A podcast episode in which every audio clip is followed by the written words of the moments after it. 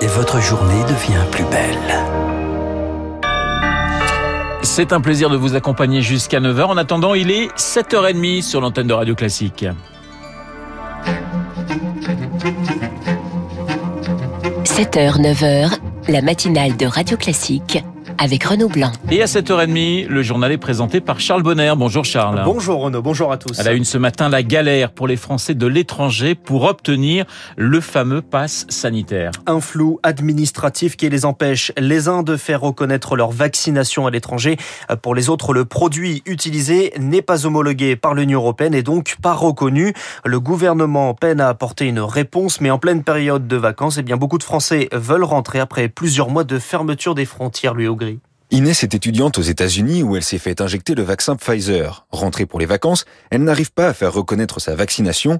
Le Quai d'Orsay travaille à la mise en place d'un QR code pour les cas comme elle, mais en attendant, aucun professionnel de santé ne veut lui transmettre d'équivalence. Il y a eu des remarques du style oui mais non moi je peux pas le faire parce que euh, sinon ça engage ma responsabilité. Comme il n'y a pas de procédure qui a été donnée aux pharmaciens ou au centre de vaccination ou à qui que ce soit, c'est vraiment une question de trouver quelqu'un qui veut prendre le temps de le faire. Autre problème pour les expatriés français, ne pas pouvoir accéder au pass après avoir reçu un vaccin non homologué par l'Union européenne, comme le Sinovac très largement injecté en Colombie où Nicolas travaille depuis des années. On ne choisit pas son vaccin lorsqu'on est à l'étranger. Moi, j'ai l'impression d'être traité comme un citoyen français de seconde zone. Une inégalité de traitement que ne comprend pas non plus Florian qui vit au Cambodge. Lui aussi a reçu Sinovac et il tient à le rappeler, il a suivi les règles. Notre ambassade de France nous a recommandé de nous faire vacciner avec les solutions locales. Et au final, on nous apprend que bah, euh, ce vaccin ne serait pas reconnu par les autorités françaises. Pour eux, peu de chances d'avoir accès au QR code.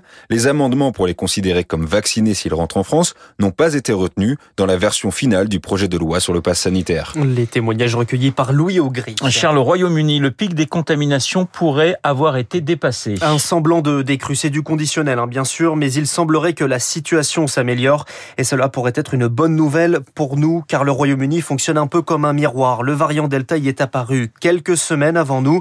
La hausse des contaminations également, mais le pic outre-Manche n'a pas été aussi long qu'attendu. Un reflux qui arrive pourtant une semaine après la fin des restrictions dans le pays, mais les chiffres que, l'on observe désormais en outre-Manche, Marie Martirosian, ce sont ceux des hospitalisations. Il y a deux semaines, le Royaume-Uni comptabilisait plus de 60 000 nouveaux cas positifs par jour. Hier, ce nombre est redescendu à 23 000 et les chiffres des contaminations continuent de baisser. S'inquiétaient pourtant d'une hausse des cas après le Freedom Day, le jour de la fin des restrictions, le 19 juillet dernier. Pour autant, la prudence reste de mise, a indiqué le Premier ministre Boris Johnson, qui ne veut pas tirer de conclusions hâtives. L'amélioration actuelle laisse d'ailleurs quelque peu perplexes les scientifiques. Peut-être qu'on peut attribuer cette décrue à la vaccination. Dans le pays, 70% de la population est complètement vaccinée.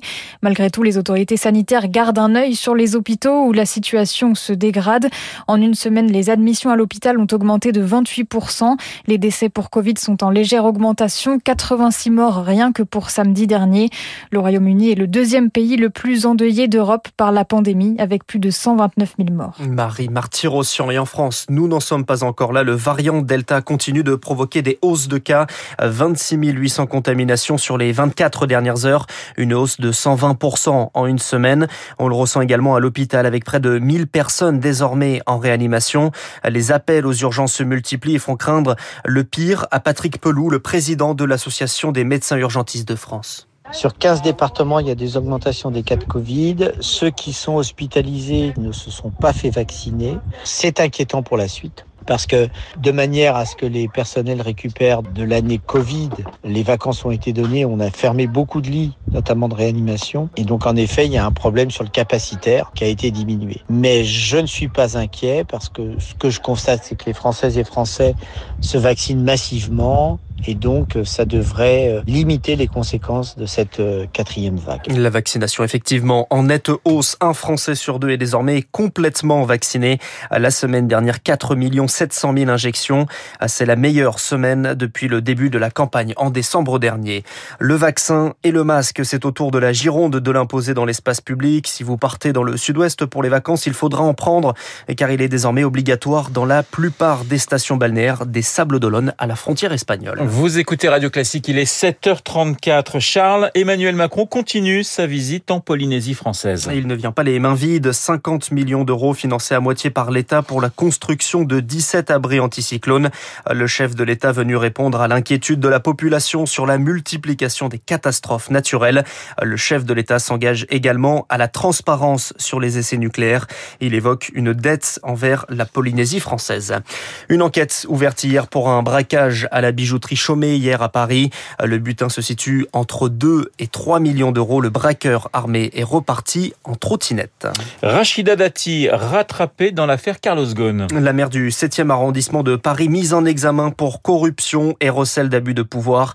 Les magistrats du parquet national financier la soupçonnent d'avoir joué un rôle de lobbyiste pour le groupe automobile quand elle était députée européen, Eric Kioch. Oui, ce qui lui est reproché par la justice, ce sont des prestations de conseil entre 2010 et 2012 auprès de l'ex-PDG de Renault-Nissan, Carlos Ghosn. Rachida Dati aurait ainsi touché 900 000 euros d'honoraires en tant qu'avocate, alors qu'elle était durant cette période également députée européenne. Et c'est là que la justice s'interroge. Était-ce une activité déterminée ou s'agissait-il d'un emploi de complaisance En clair, d'une activité de lobbying, ce qui est strictement interdit pour les eurodéputés? Cette mise en examen résulte d'un audit interne du groupe automobile qui avait identifié 15 millions d'euros de dépenses suspectes alors que Carlos Ghosn était à sa tête. Lors d'un premier interrogatoire en novembre dernier, Rachida Dati n'avait pourtant pas été mise en examen mais seulement placée sous le statut de témoin assisté dans cette affaire. L'ex-garde des Sceaux dénonce aujourd'hui une volonté de lui nuire, de lui nuire, une tentative de déstabilisation politique alors même qu'elle souhaite se présenter à la primaire de la droite pour 2022. Eric Cuoche. En Allemagne, le bilan revu à la hausse après une explosion sur un site de traitement de déchets à Leverkusen. Deux morts, cinq disparus. La population invitée à rester chez elle par crainte de vapeur nocive. L'origine de l'explosion reste inconnue pour le moment. Allez, direction Tokyo avec évidemment les Jeux Olympiques, Charles. Et une nouvelle médaille d'or après celle de Clarisse Agbenienou en judo. C'est l'aviron qui brille cette nuit dans la catégorie 2 de couple. Mathieu Androdias et Hugo Boucheron, heureux forcément, mais surtout essoufflés. C'est tellement éloigné de la course qu'on pensait faire, mais on a compensé par l'envie, quoi. Je pense. Hein. Beaucoup d'envie, beaucoup de collectif, on a fait vachement de fautes, quoi. C'est horrible. Le mat, euh, fait deux faux spells au bout de 500 mètres. Du coup, ça m'a bien coupé les jambes. Grosse faute, ouais, grosse faute. Puis moi, j'en refais une à la fin. On a tout vrai, on a, je pense, on a tout fait au physique. Ouais.